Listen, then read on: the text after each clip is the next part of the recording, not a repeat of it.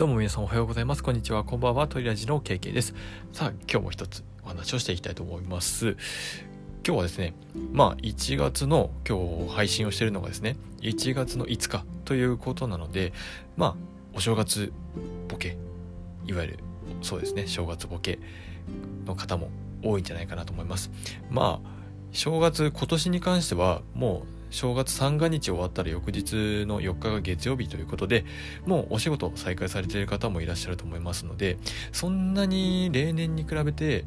あまり正月ボケっていう感じの気分でもない方って多いと思うんですけどまあそれでもですねこの年末年始で、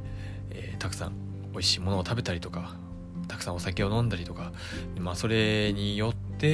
生活リズムが乱れてしまっていわゆる正月ボケになられた方も多いんじゃないかなと思います。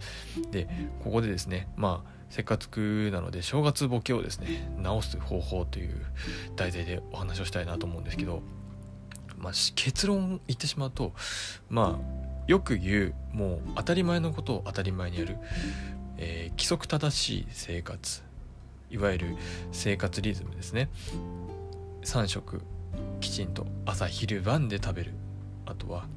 えー、夜中に暴飲暴食しないとか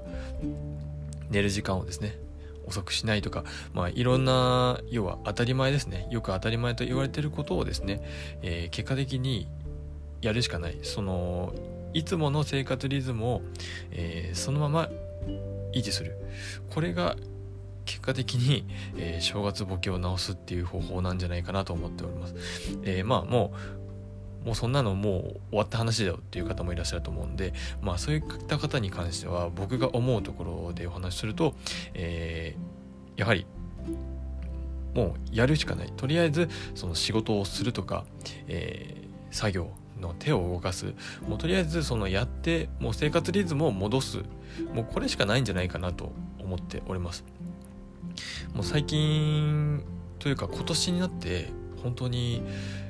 去年からですね2020年から2021年にかけてのこれまでの正月の過ごし方の変化として、えー、僕はすごく感じたのはもう生活リズムが一定になったんですね。もういつもの仕事してる時の時間と、えー、寝る時の時間それが全く変わらなかったんですね、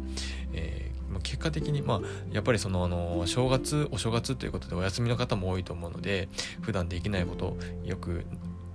午後まで寝ちゃうとか、まあ、そういうのもすごくいいとは思うんですけどだから結果的にですねそれが後々の自分に返ってくるっていうことを、えー、やはり理解しないといけないのかな。でそこをやっぱりあの学習できてないから正月ボケっていうのが起きてるのかなっていうのを感じてました、まあ、僕もあの25年間ずっとそれだったのですごくあの今になってようやくその実感が湧いてきてます。なので、えー、やはり正月ボケっていうものをですねそもそもなくすためにはやはりそのお正月だろうが、えー、お仕事をしている平日だろうが生活リズムを変えず規則正しく生活する。もうこれに尽きるんじゃないかなという、えー、すごく至極当たり前のお話を今日は一つさせていただきました。それでは、えー、今日も最後までお聴きいただきありがとうございました。トリラジの KK でした。